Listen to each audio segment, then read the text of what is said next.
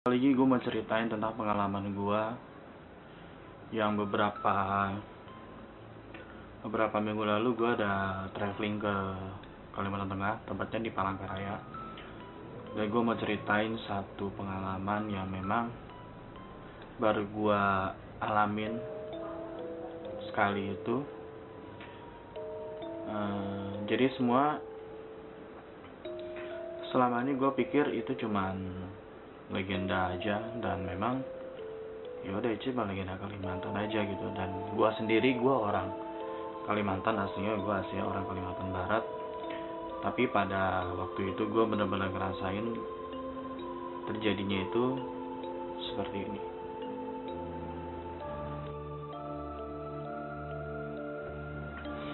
Oke, singkat cerita, pada pertengahan bulan Agustus kemarin gue ada kerjaan di Kalimantan Tengah, tepatnya di Kabupaten Muara Teweh.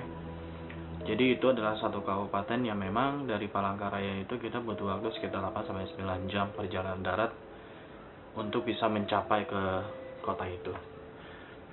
Nah, gue terbang dari Jakarta, Palangkaraya, berangkat gue itu sampai Palangka itu sekitar jam dua sampai Palangka, nah biasalah delay. Nah, Palangka gue langsung nyari makan di rumah makan Mama Zaki, dan gue makan patin makan patin bakar. Oke, next nextnya gue langsung berangkat ke Muara Teweh.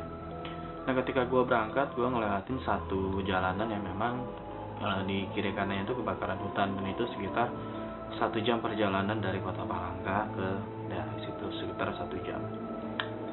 Oke, setelah perjalanan berangkat tidak ada kendala, sekitar jam sepuluh malam gue sampai Muara Teweh, check-in hotel, istirahat. Besoknya gue baru ke ngerjain proyek yang gue kerjain di sana.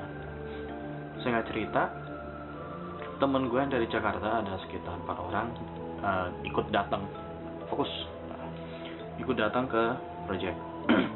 Jadi akhirnya kita mutusin, oke, okay, kita pulangnya bareng aja dari proyek ke Jakarta, paling tidak sampai Palangkaraya gitu, karena mungkin pesawat kita akan beda. Oke, singkat cerita, akhirnya kita e, mengerjakan pekerjaan masing-masing.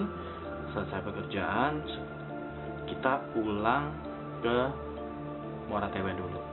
Jadi seharusnya itu perjalanan dari Muara eh dari Kampung Luwe ke Muara Teweh itu tidak boleh di atas jam enam sore, karena memang kita harus lewat sungai dan terlalu berbahaya kalau setengah jam segitu, uh, bisa kebalik bootnya. Jadi kita dari Luwe kita turun ke boot, bootnya cuma sampai ke Nihan aja.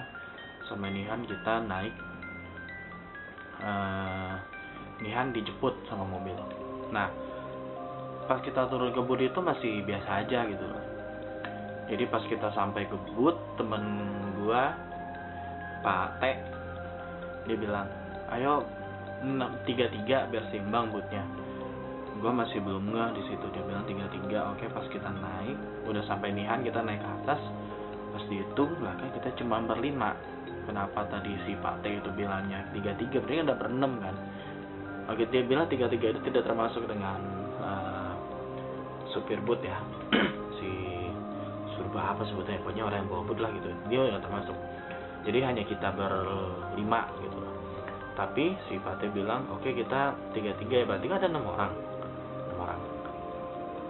Oke, okay, akhirnya kita udah tuh udah nggak mau tahu gitu.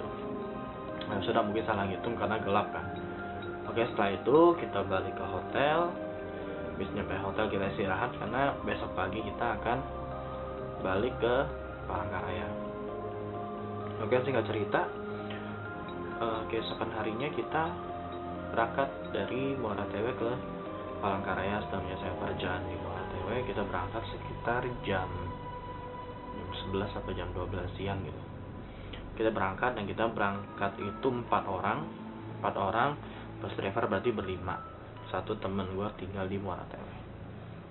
Nah, pas kita berangkat juga biasa aja gitu, kita masih bercanda-bercanda di mobil, dan kita masih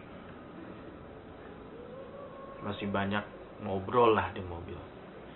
Oke, setelah uh, perjalanan sampailah kepada jam jam enam, pokoknya pas maghrib lah kurang lebih. Perhitungan jam enam itu harusnya kita satu jam lagi akan sampai ke kota Palangka.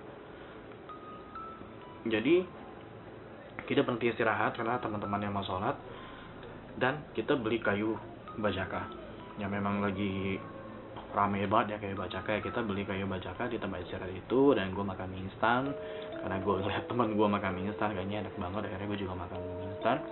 Setelah kita makan dan prepare segala macem, jam setengah tujuh kita mulai jalan lagi. Perhitungannya adalah satu jam satu jam lagi kita akan sampai di Palangkaraya. Berarti paling lambat itu jam setengah delapan kita sudah masuk kota Palangka. Oke, okay.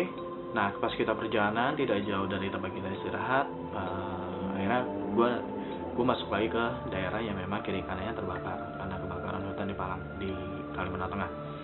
Oh gue rasa oh dari sini nih mereka dekat, satu jam lagi bisa nyampe. Gitu. Pas sudah satu jam berlalu, ini kenapa jalannya masih lurus aja, nah kiri kanan masih hutan.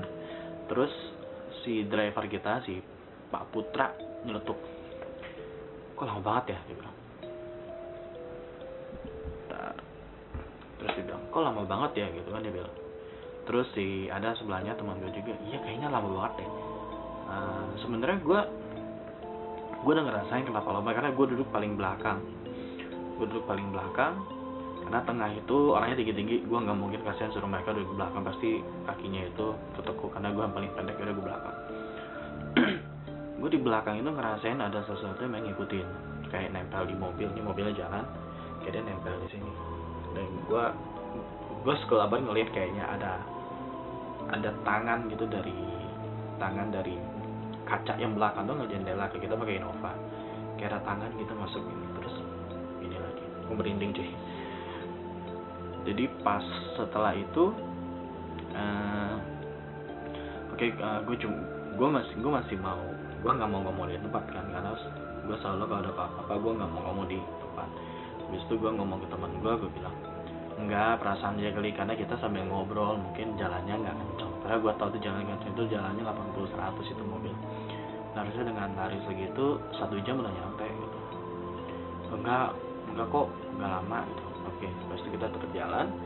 Jam sembilan, jam sembilan setengah sepuluh kita baru masuk ke Palangka. Berarti dua jam perjalanan. Yang seharusnya kita cuma satu jam. Oke. Setelah itu, oke okay, singkat cerita, karena gue takut, gue, gue udah booking hotel sebenarnya sendiri karena gue takut. Gue bilang sama teman gue, "Pak, udah booking hotel belum?" "Belum." "Ya udah, gue ngikut ya ke situ." Karena gue jujur aja gue nggak berani sendiri. Takutnya ada yang ngikut atau apa, apalagi gue sendiri di kamar. Gue tidur sama uh, temen-temen di satu kamar. Nah ternyata pas kita kita pulang ke Jakarta, uh, ada teman gue yang memang dia biasanya ngurut, ada, nah tukang urut ini ngerti hal seperti dan dia bisa ngerasain dan bisa ngelihat.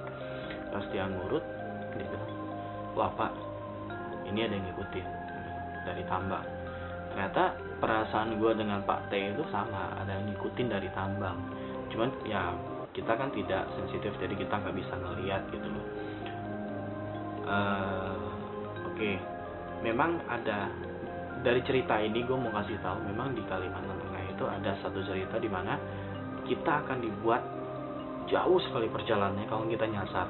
Seperti ketika gue juga pencerita sama ceritanya, di sana itu tidak boleh bawa telur. Nah, temen gue yang satu kantor pernah ada proyek di sana juga. Dia bawa telur rebus dan mereka dibuat muter-muter di situ aja, padahal bawa mobil. Udah lewatin depan nih, kok lewatin lagi, lewatin lagi gitu. Akhirnya telurnya itu gue lupa diapain, dibuang atau dibungkus daun gitu aja, mereka baru bisa lewat. Karena memang e, di Kalimantan Tengah itu kita tidak boleh bawa makanan sembarangan gitu loh. Jadi e, harus eh, fokus dulu. Jadi harus uh, ngikutin aja lah adat yang ada gitu. Dan memang um, biasanya gue pulang lewat Banjarmasin, tapi nggak tahu kenapa hari itu gue ikut teman-teman pulang ke Palangkaraya dan baru kali itu gue lewat Palangkaraya. Nah memang anjib cuy, pengalamannya luar biasa. uh, jadi intinya itu adalah kita dibuat uh, harusnya satu jam perjalanan. kita kayak dibawa ke dimensi lain gitu, jadi kita lebih lama satu jam. Gue nggak tahu, gue nggak bisa jelasin secara logika, pokoknya itu terjadi dan sekarang gue merinding. Uh, gue nggak tahu kenapa, yang pasti uh, kita semuanya ngerasain, dan bukan cuma gue doang. Memang banyak cerita-cerita di Kalimantan terutama, uh, dan kita harus hargain apa yang memang sudah ada di sana budayanya. Misalnya nggak boleh bawa ini, nggak boleh itu, nggak boleh ini, kita ikutin aja. Cuman ya kemarin uh, teman gue bilang, apa karena kita beli bajaka ya? Bajaka itu kan kayu dari hutan, jadi memang dari hutan diambil gitu loh. Nah setelah kita beli kayu itu, perjalanan kita malah lebih panjang. Nah itu sampai sekarang gue nggak bisa jelasin secara logika itu kenapa, uh, tapi yang pasti itu memang terjadi. Oke teman-teman, paling segitu aja sharing dari gue mengenai perjalanan spiritual gue di Kalimantan Tengah. Gue masih banyak sekali cerita-cerita uh, paranormal experience yang memang jarang gue ceritain sih. Paling yang tahu hanya orang-orang yang memang kenal gue doang gitu.